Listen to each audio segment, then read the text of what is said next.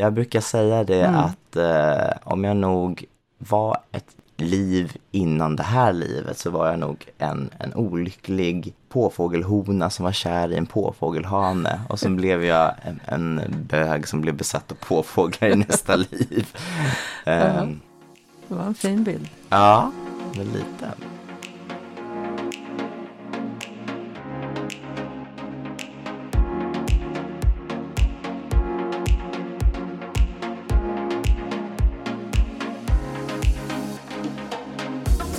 Välkommen till Inte bara kläder, en podd om klädstil och identitet där kända eller okända gäster får svara på varför de klär sig som de gör. Jag som gör podden heter Marie Tosta Linner och är personlig stylist på Tellclothes. Se gästen i olika outfits på att inte bara kläder på Instagram och Facebook.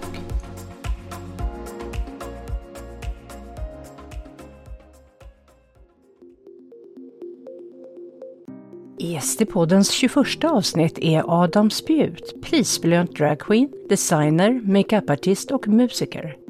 Som fyraåring fascineras Adam av påfågelhanens fjäderskrud och färgprakt, en kärlek som lever kvar än idag, 26 år senare.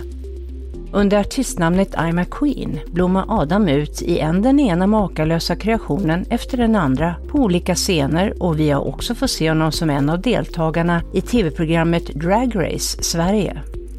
Adam föddes 1993 i Småland och växte upp i en pingstkyrklig familj. Som enda barnet förväntades han ta över pappans verksamhet på hemgården, men den fantasifulla Adam ville något annat. Genom olika sätt att klä sig och smycka sig uttryckte han sin kreativitet. Och med tiden blev kreationerna allt fantasifullare och allt mer gränsöverskridande. Han upptäckte snart drag och klev sig in i den världen och det innan han kom ut som homosexuell.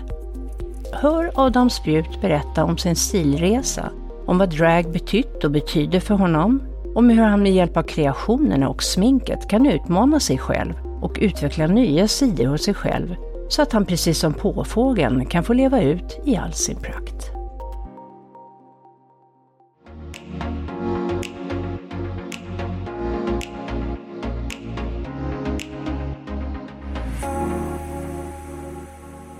Adam Spjut, vad har du på dig idag? Kan du beskriva?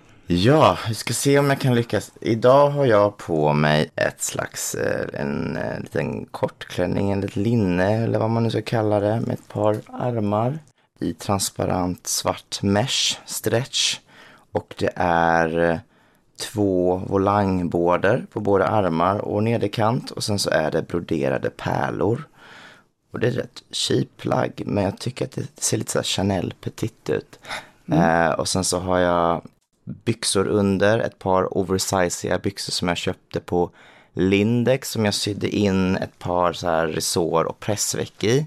För att få till lite mer den här raka fallet som jag älskar. Så de här byxorna har jag typ använt nästan varje dag nu i ett halvår känns det som. Och sen så har jag på mig en slags eh, cap eller en slags tröjjacka som jag har sytt till min sambo som jag har snott nu. Som ett litet grovt simmaterial. Jag vet faktiskt inte vad det här materialet heter. Men det är, det är väldigt roligt att leka med det. Och sen så har jag ett rätt pampigt pärlhalsband från Linda Lindgren som jag har lånat. För att liksom etcha till det. Så. Mm. Har jag glömt någonting nu? Jag har, har örhängen? Par, ja, jag har ett par matchande örhängen till mitt pärlhalsband. Och sen så har jag ju mina fantastiska bågar som jag tycker om. Jag gillar att ha stora runda glasögon. Och sen har du håret i en... I en tops. ja. Jag har haft min frisyr nu i, i fyra... Det är faktiskt Tito Fre som har tvingat mig att ha den frisyren. Eh, jag hade alltid superblonderat hår innan med snedlugg. Och sen så eh, tvingade han mig att sluta blondera och spara ut håret och Eftersom att det är rätt jobbigt att ha håret utsläppt så sätter jag upp det hela tiden i en bulle.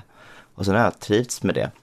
Man får lite ont i hårbotten dock i mm. längden, men det har verkligen blivit min signatur. Det är ingen som har det längre. För tio år sedan hade ju alla det. Ja. Det var ungefär då jag började med det. Du sänder ju väldigt starka signaler med dina kläder. Och mm. vad, vad, vad tror du folk, hur uppfattar folk dina kläder? Ja, jag tror att jag eh, har ett filter på att jag inte bryr mig. Mm. För att eh, jag eh, har lite för mycket prestationsångest när det kommer till vad folk tycker och tänker. Men jag är ju min, min business, mitt yrke är ju att väcka uppmärksamhet och jobba med underhållning. Så på ett sätt så vill jag ju att folk ska se mig. Annars hade jag nog inte klätt mig så här. Eh, när jag går till ateljén och syr eller inte bryr mig om hur jag klär mig, då stoppar jag bara på mig någonting så här taskigt. Jag kan till och med ha på, ibland kan jag väcka mer uppmärksamhet när jag är så här slapp, för då har jag på mig byxor som ser helt taskiga ut med massa målarfärg och latex på och det ser ut som att jag är nästan en uh, uteliggare. Uh, men det är för att det är mina skitkläder liksom. Mm.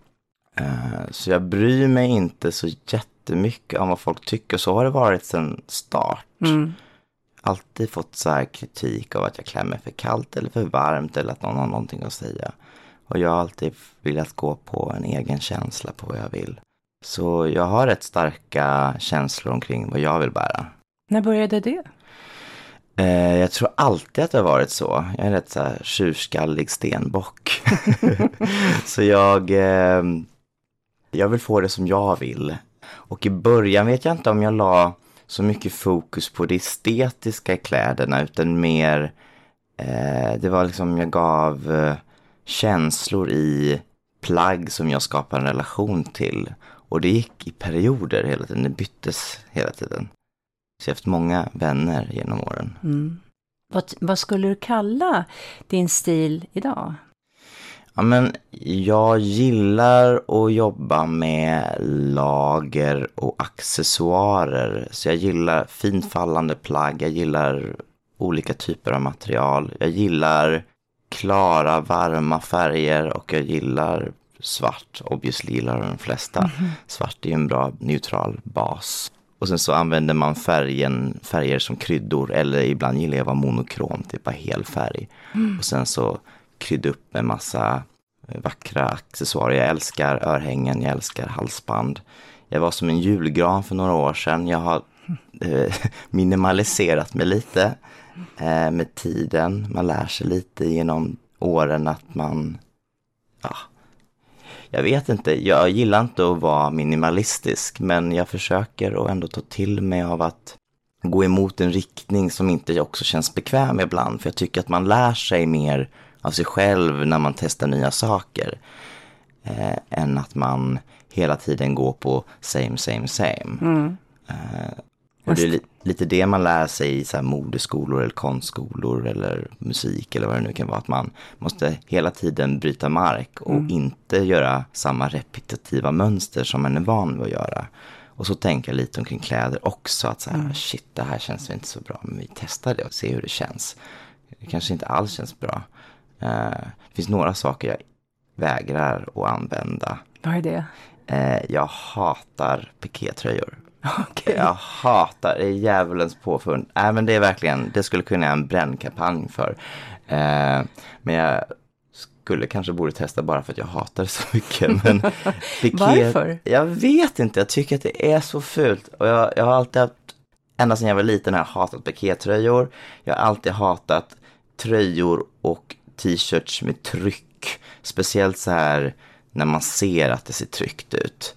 Eh, jag älskar ju prints och invävda eh, mönster eller bilder i tyger. Men jag gillar inte det påklistrade. Så det är någonting, och det är lite refererat till sportmode tror jag. Mm. Jag har en mhm. liten allergi mot macho och sport. Det är inte din grej. Jaha, det är macho, att det ligger liksom en, en manlig... Ja, men Adidas och alla de här det är bara fokus på det här lilla fula märket. Sen så är det en jätteful design. Och det finns liksom ingen tanke, det är bara... Lite endimensionellt. Det är väldigt, alltså, för folk bär det ju för att det är märkeskläder ibland. Men jag tycker att det är så fult. Det jag... säger ju inte så mycket om personen. Nej, det gör inte det, förutom att man är en sportskalle liksom. Fast många som bär är jag ju vet, inte det. Förlåt ni alla som gillar sportmärken. Ja. det här är min egna allergi. Okej. Okay. Um, ehm, Men var du tvungen att ha pikétröjor när du var barn eller något? Nej, jag vet att ibland fick jag ju kläder från andra. Pappa jobbar ju på herrgårdar och har lite så rika klienter och eh, deras, deras barn har ju ibland vuxit ur kläder som pappa har fått då. Mm. Då har jag ibland råkat få sådana här pikétröjor. Det är lite vanligt inom den rika kretsen att ha sånt. Och det är väl också en sån där allergigrej av att, av att jag ser hur ja, men den lite mer högt uppsatta klassen, hur de klär sig. För det, det är lite likadant. Alltid samma väst, alltid samma skjorta med olika typer av stripes eller vad det nu är. Och sen så har de någon kammad frisyr. Och, eh, och, eller så är det typ en pikétröja när de åker ut på golfbanan. Eh, och jag är inte född i Stockholm, jag kommer från Småland liksom. Men jag mm. älskar att bo i Stockholm. Men jag har en liten problem med det här snofsiga Stureplans eller Djursholms sättet att mm. vara. Eh, som jag inte tycker om.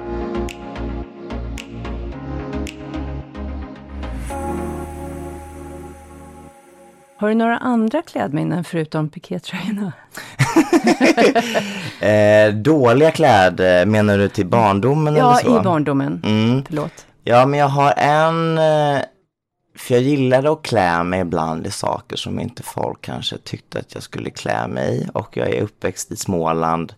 En del av den familjen är ju pingsmänniskor. Mm. Så det var ju mycket åsikter om hur jag skulle klä mig när jag var i kyrkan eller när jag var i skolan. Hur ska man klä sig i kyrkan? Nej men, de ville väl att man skulle ha en kort frisyr och en t-shirt och ett par jeans liksom. Och det var ju typ så jag klädde mig till mestadels när jag var barn, för det var det de som klädde mig i princip. Jag hade inte så mycket olika åsikter. Så fick man typ välja mellan tre olika alternativ. Alltså det, det var inte, man, man fick inget utrymme av att utveckla en personlig stil. Men min mamma då, min mamma och pappa har varit skilda i, sen jag var tre år. Och mamma har ju då liksom haft saker som jag tyckte om så här med tajta skinnhandskar och lite smycken. Men även när jag sett smycken på andra, klänningar. Eh, men även så här tights har man varit så här lite avundsjuk på. Så det var någon gång, jag vet, det var någon så här fleecetrendperiod. Jag kommer ihåg, vad var jag, kanske var 8-9 år. Då hade jag, då fick jag ett par så här röda fleece lång, långkalsonger som, jag, som, som var tänkt som ett underställ. Men jag tänkte ju, för min kusin hade det någon gång som ett par mjukisar när vi var hemma och hoppade studsmatta. Då tänkte jag, då kan jag ha dem i skolan dagen efter. Eh, och så garvade alla åt mig för att jag gick runt med det hela dagen, i princip. Men det var typ som ett par tajta mjukisar egentligen, men det var inte tänkt som det. Men det var för att jag liksom bara såg det estetiska i det, inte för vad det var. Mm. Och lite så har jag alltid tänkt omkring kläder i allmänhet. Att bara för att det är på ett speciellt sätt så kan man ju använda det på ett annat sätt också. Mm. Och man kan göra om det också. Och på det spåret har ju jag utvecklat med tiden.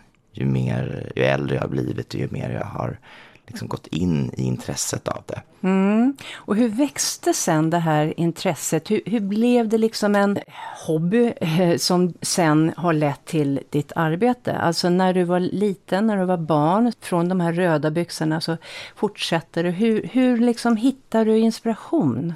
Jag kommer ihåg rätt väl att det började lite där i högstadiet när folk började kommentera att jag klädde mig töntigt, kommer jag ihåg. Och hur var du klädd då? Ja, men jag hade ett par blå, eller jag brukar, jag tror jag hade ett par blåa jeans jämt och sen kanske hade jag så här neutrala tröjor. Jag kommer ihåg att under en viss period hade jag bara så här massa fleecetröjor med en dragkedja upp till halsen liksom. Mm.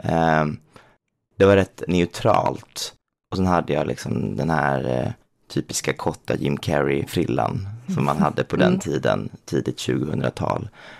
Och eh, jag kommer ihåg att då var då alla hade häng och hade lite bägiga ah. brallor och man skulle vara lite tuff och man skulle vara lite sådär Backstreet Boysy och eh, jag tyckte såklart att det var snyggt men jag visste inte hur jag skulle gå tillväga för att få den stilen. Mm. Det var ju ingenting som uppmuntrades från min familj.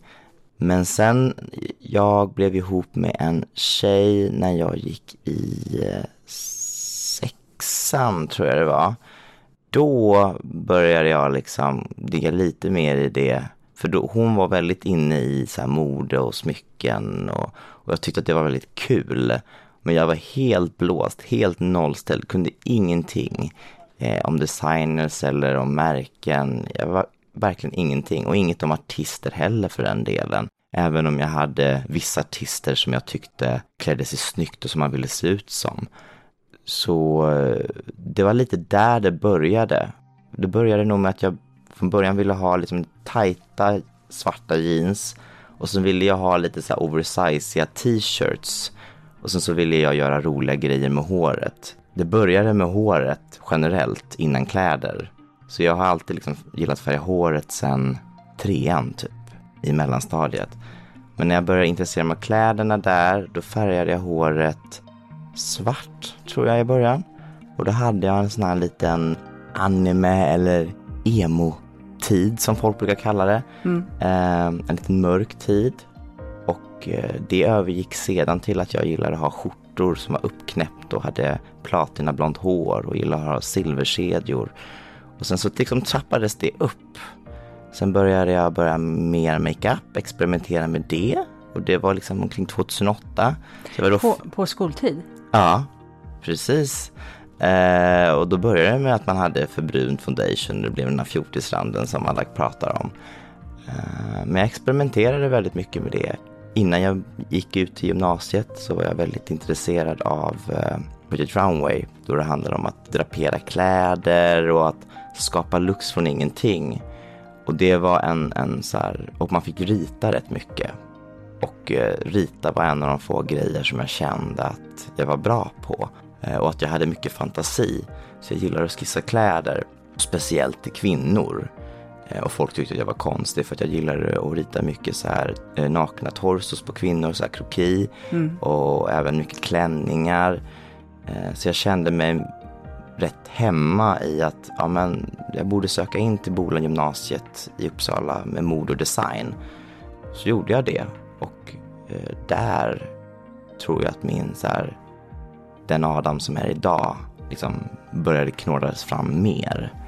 För då fick jag fri helt och hållet på gymnasiet mm. och fick vara med liksinnade utan att det blev ett typ av förtryck utan och då var det snarare som att man pushades till att man skulle sätta sig in i ja, men designers och en bredare kunskap omkring varför saker ser ut som de ser ut och hur man kan hämta inspiration till att tänka utanför ramarna. Mm.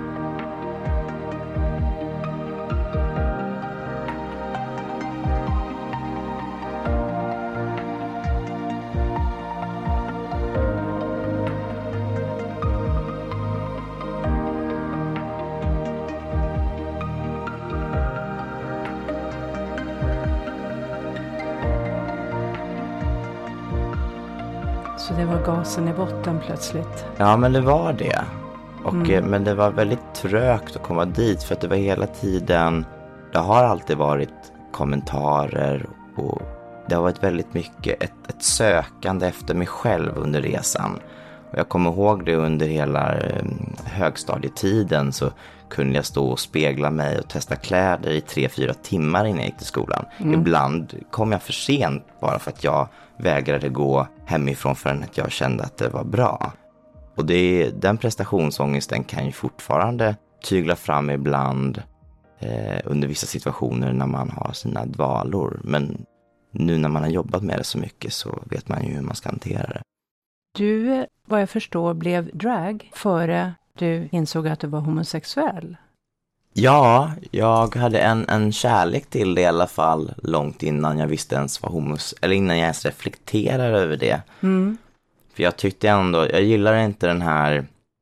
Det var ju många som hade påpekat det och frågat det på ett rätt provocerande sätt. Och då är det såklart att jag inte vill admitta att jag har en dragning åt det hållet. Eh, jag vill vara som alla andra men ändå vara jag. Mm. Eh, och jag hade inte så himla mycket jag hade tänkt sexuella tankar omkring killar utan att jag ens tänkte på det. Mm. Men jag hade inte reflekterat över det. Jag tyckte inte att det var viktigt heller. Jag tycker det var viktigare med min frihet. Mm. Eh, det kan jag fortfarande tycka idag ibland. Så att eh, du ska väl inte sexuella läggningen ska väl inte avgöras utifrån vem man är. Tyvärr är det ju fortfarande så ett stort stigma omkring straight-normen eller machonormen att mm. man kan inte vara ditten eller datten. Mm. Eh, och det är en, en grej som, som jag gillar att jobba mycket på med ungdomar när jag jobbar med dem. Att försöka få dem att sudda ut de här gränserna med du behöver inte tillhöra en box bara för att du är på ett speciellt sätt. Mm. Du är du liksom. Mm. Vi behöver inte identifiera oss med vår sexuella läggning på samma sätt. Och det är det som är det svåra med även kläder och man, man definierar saker. Precis som jag kommer ihåg det när du pratade med Camilla Thulin om det här omkring nummer på kläder. Och att man, man behöver ju, eller vi som människor vill ha en, en, ett, ett, en definition på någonting. Mm. Men det skapar också problem för oss. För det gör att vi ibland inte kan se mellan raderna. Eh, om man inte liksom tänker lite längre än vad näsan räcker. Mm. Vilket skapar ju, liksom, det är det som skapar krig, det är det som skapar bråk, det är det som skapar konflikter. Um, så det, det, finns liksom inget svartvitt. För man kan inte heller ta bort att man ska skapa en definition eller ett ord på någonting. För vi behöver ju det för att kunna utöka vår kunskap om saker och förstå. Eh, speciellt omkring eh, kläder. Jag tänker även när man pratar om sizes och vikt och eh, man vill prata om stilar så kan man, kanske man använder stilar som ett skällsord mot folk för att de klär sig på ett sätt.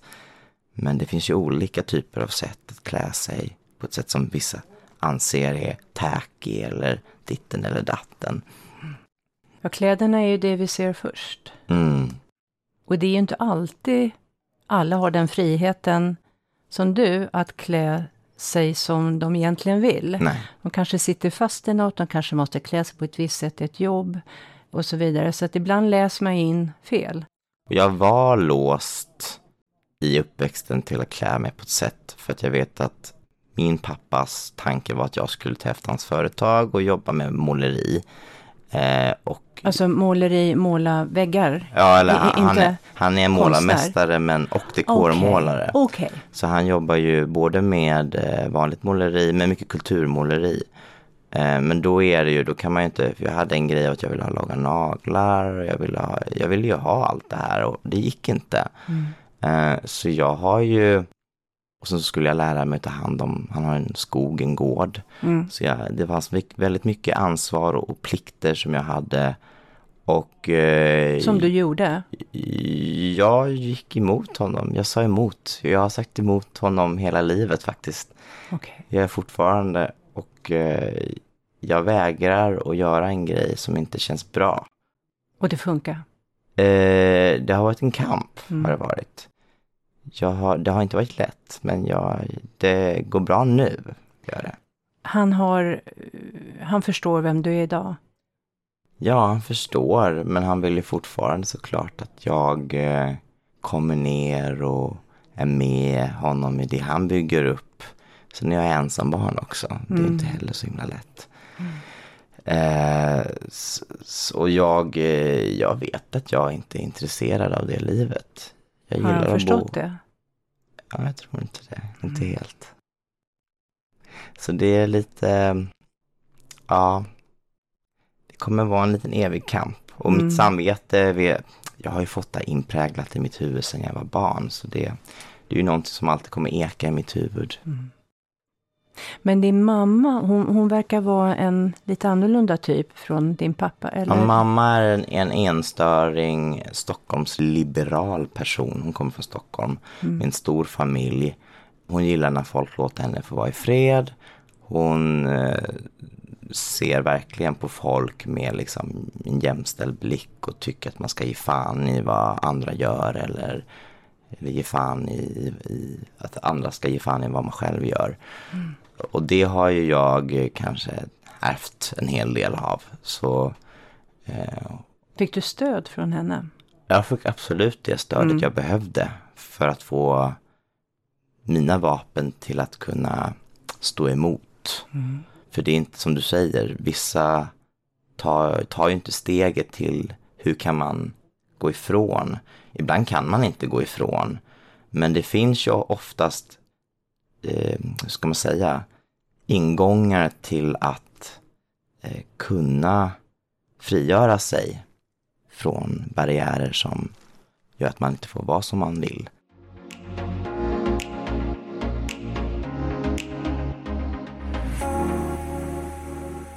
Hur skulle du beskriva drag? Ja, för en person som inte vet vad det är. Ja. Eh, jag skulle beskriva drag som en eh, slags konstform som handlar om att man spelar på könsroller, normer och det kan innehålla allt från teater, musik, eh, konstnärliga uttryck. Det låter ju väldigt abstrakt när man säger det så här.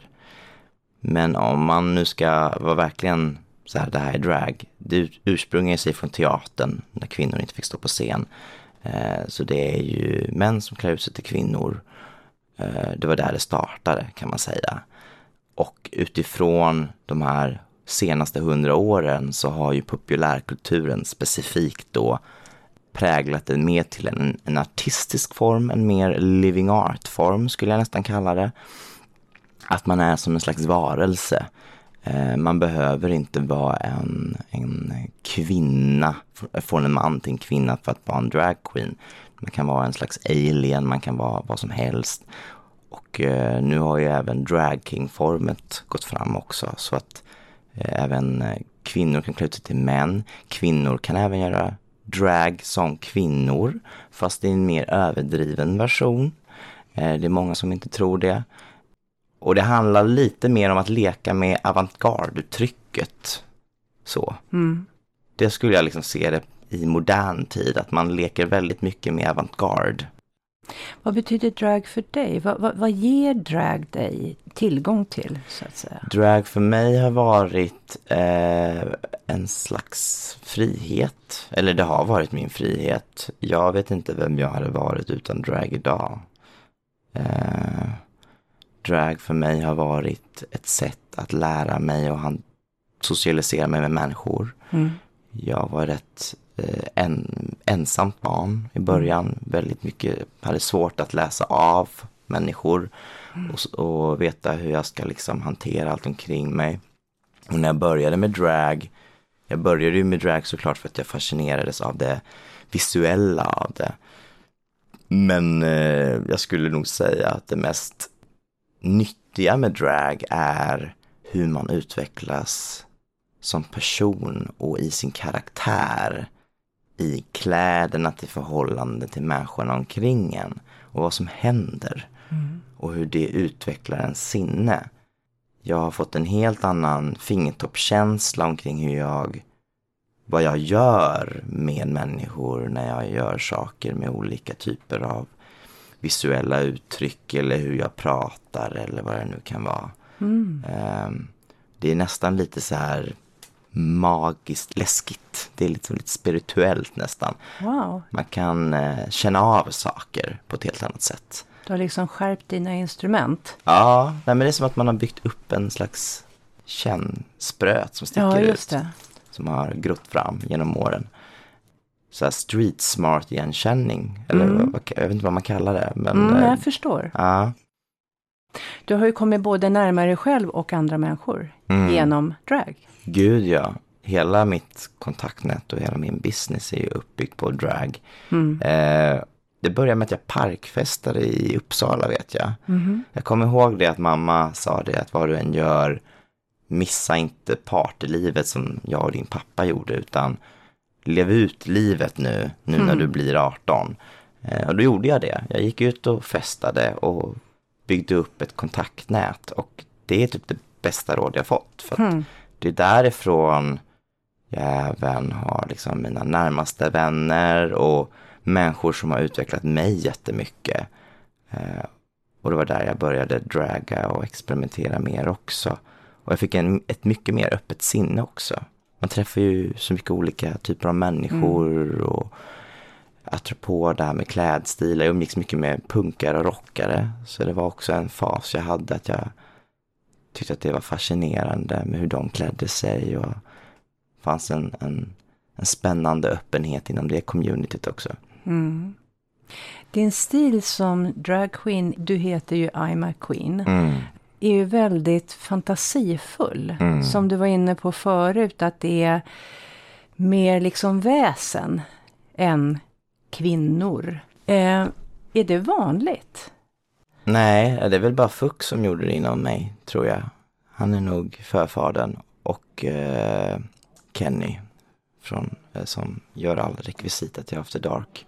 Eh, men eh, ja, jag vet inte, det började inte så dock. Nej. Det var mycket mer eh, pageant och mer glamour. Mer, jag hade mer referenser till Mello och det jag hade sett. Det finns ju inte så mycket mer än det som visades på tv.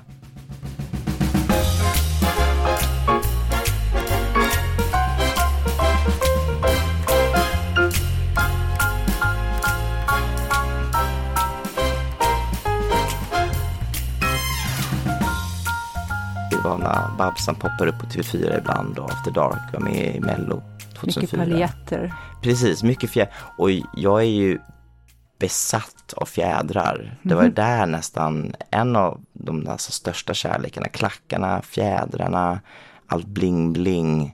Det var där det började. Ehm, jag kommer ihåg även när jag var liten på Skansen, när jag såg en påfågel ryckte upp sin stjärt. Så ville jag liksom dra av de här fjädrarna för jag ville ha dem för mig själv. och alla skrek på mig där omkring för jag jagade runt på den där påfågeln i, i tio minuter. Hur gammal var du då? Eh, då var jag nog fyra. Wow. Mm. Så det visuella har alltid varit med dig? Gud ja, och jag stal alltid guldknoppar på så här, du vet de här guldknoppar som man skruvar på sängar och så. Så, sån stal jag och gömde i min träkoja hemma. Wow. Eh, älskade bling-bling, alltid var som en skata till Wow. fina saker. Vad betyder bling-bling? Varför är det viktigt? Det är någonting med eh, yta och känsla. Jag älskar att ta på siden också. Det är någonting med shiny stuff. Jag, har, jag är inte lika galen i det, men för jag var också väldigt besatt av krossat sammet och sådana här saker. Jag är inte lika besatt av det. Jag har sidensammet dock.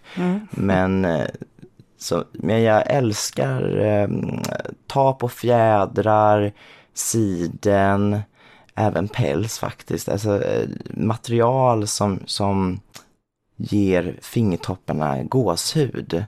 Och det kan även vara metall ibland. Och så här diamanter och sparkles och även en yta som är helt rhinestonad kan vara så här knottrig och, och när man ser blänket samtidigt. Så här, det, det finns någonting. Sätter du igång och liksom drömma då eller? Jag vet inte, det, det är som en slags meditation. Ah, Man kan inte sluta liksom. Det är Nej. som en besatthet. wow. Hur förhåller du dig till din dragpersona, I'm a Queen, till dig själv? Alltså finns det någon motsättning mellan er eller kan du gå in i, går du in i olika roller eller hur fungerar det? Eh, jag vet att jag har gillat att gå in i rollen när jag var yngre. Och jag fick nog så himla mycket kommentarer och pikar så att det har blivit som en trauma för mig att inte gå in i en karaktär för att det ska finnas en shame över det. Så det är ju en grej jag jobbar med fortfarande idag när jag jobbar på scen. Att, för att jag har eh, alltid haft svårt för ironi och komedi på grund av att det är en spärr någonstans där.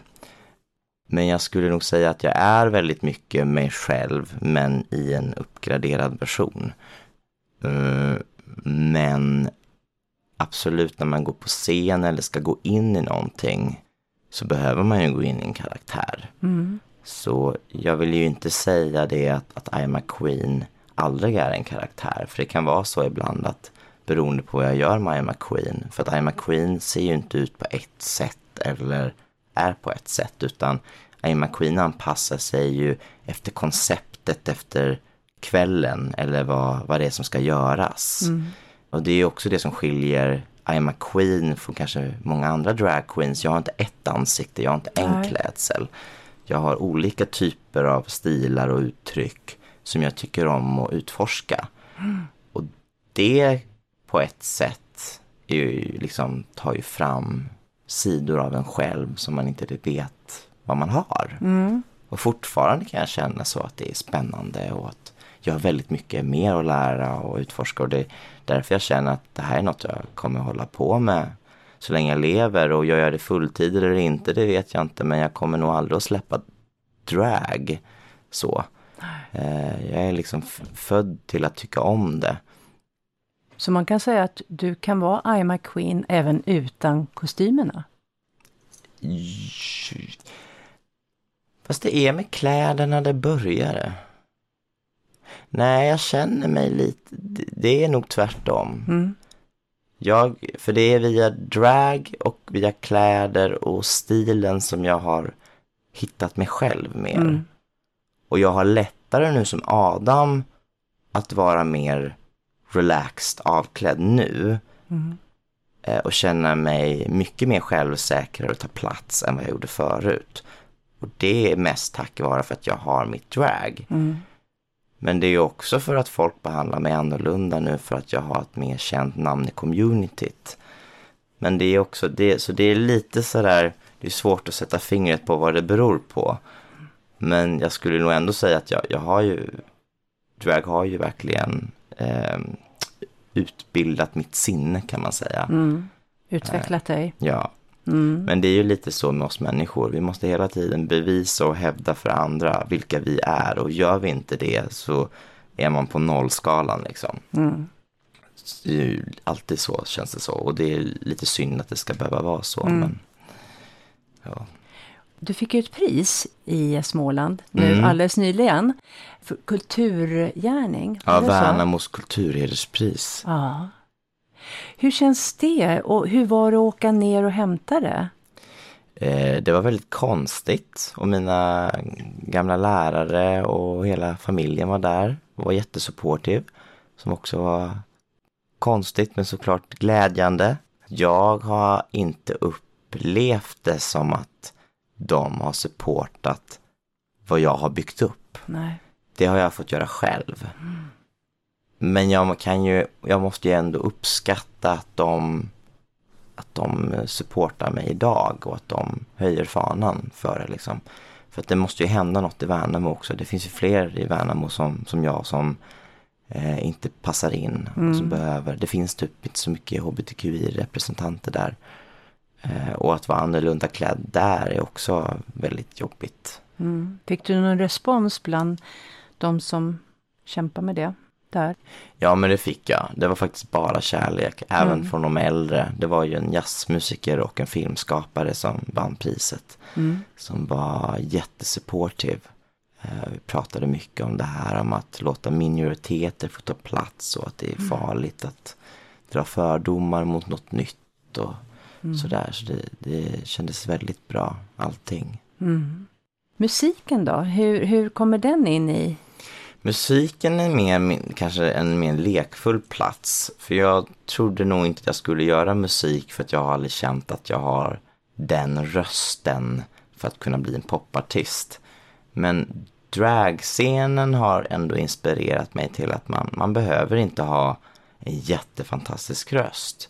Eh, man kan leka med uttryck och visualitet och komedi.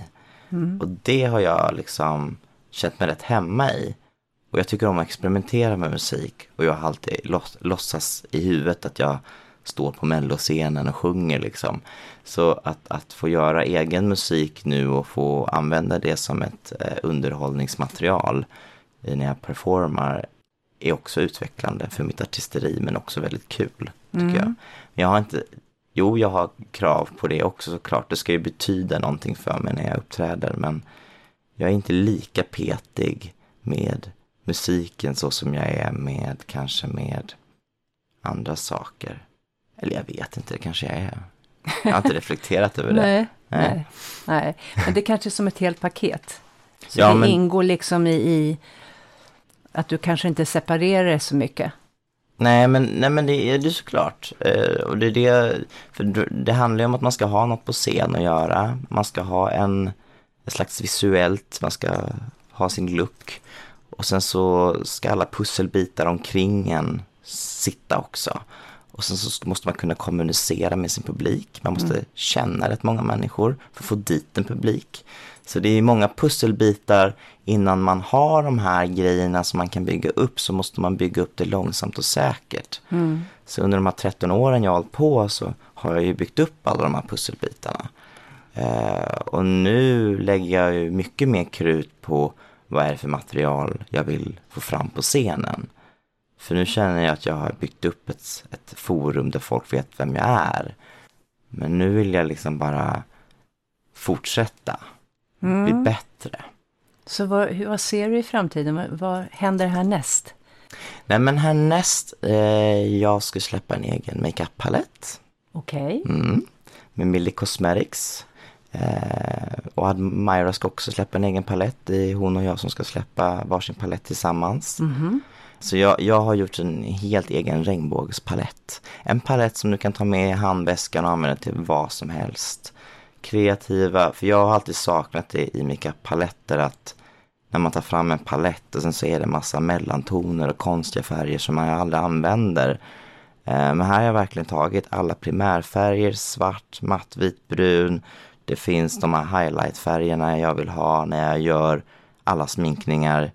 Det finns ingenting du inte kan göra med de här. Du behöver till och med inte ens läppstift för du kan använda de här pigmenten på läpparna om du vill det. Mm.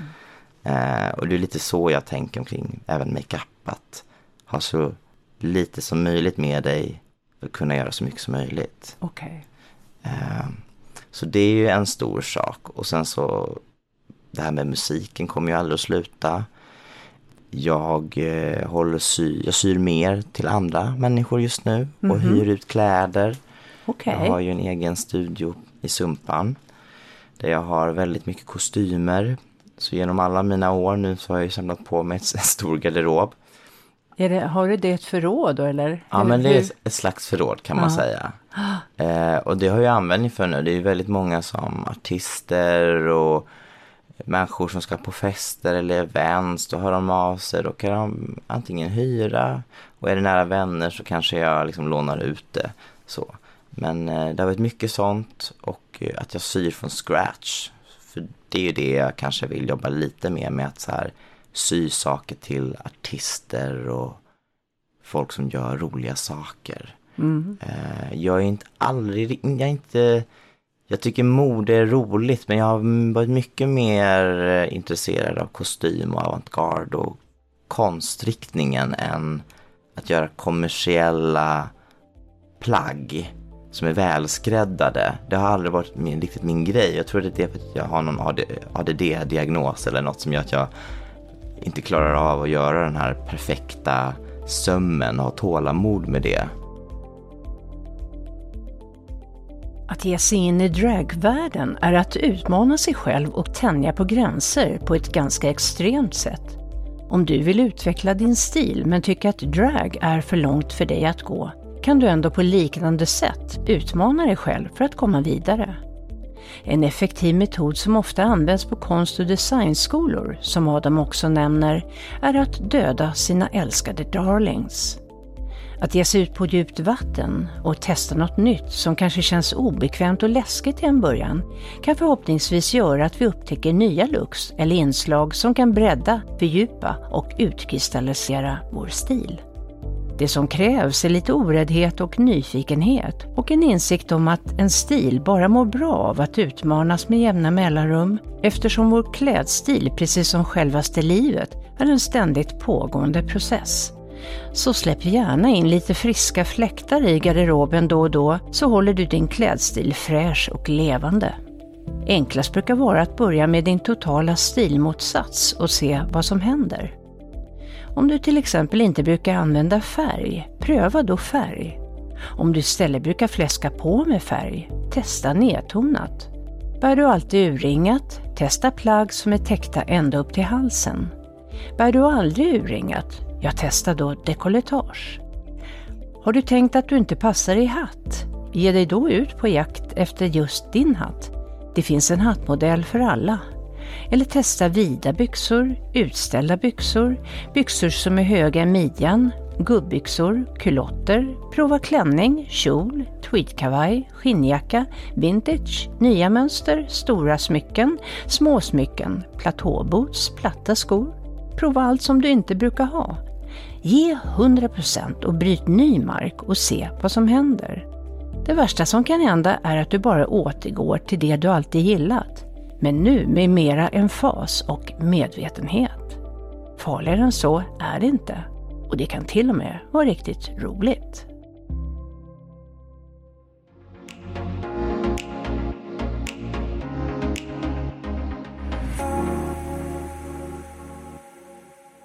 När jag började reflektera över min barndom och kläder så trodde jag nästan inte att, men jag har väl aldrig tänkt på kläder, har jag tänkt mm. nu i början, innan nu, innan vi började prata. Mm. För att jag alltid varit dragen mer åt smycken och accessoarer. Eh, men nu när jag diggar i det så har jag alltid brytt mig om kläder egentligen. Och apropå det här med favoritplagg. Eh, jag tror de, det som jag var mest besatt av under tonåren, det var att jag hade scarfar. Mm. Eh, jag har ett jävla förråd av scarfar. Jag tror jag köpte så här, tio scarfar per vecka Oj. under fyra års tid. Eh, och nu är jag så helt spyfärdig på scarf. Jag kan inte bära en scarf längre. För att jag bara använde sönder det under gymnasietiden. Och så hade jag en besatthet av turkost och animal prints. Fortfarande en jätte... Det är liksom en av mina favoritkombinationer kan man väl säga. Jag älskar zebra och leopard och jag älskar den här turkos petroleumfärgen. Mm. The peacock color, apropå det här med påfågel. Ja, just det. Eh, jag har någon besatthet åt eh, eh påfågelhållet. men även djurriket. Det har alltid varit en stor fascination för mig. Du blir ju som en stor påfågel på scen. Ja, jag brukar säga det mm. att eh, om jag nog var ett liv innan det här livet så var jag nog en, en olycklig påfågelhona som var kär i en påfågelhane och så blev jag en, en bög som blev besatt av påfåglar i nästa liv.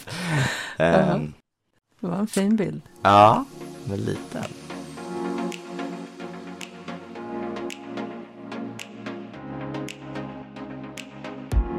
För att du lyssnat på Inte bara kläder.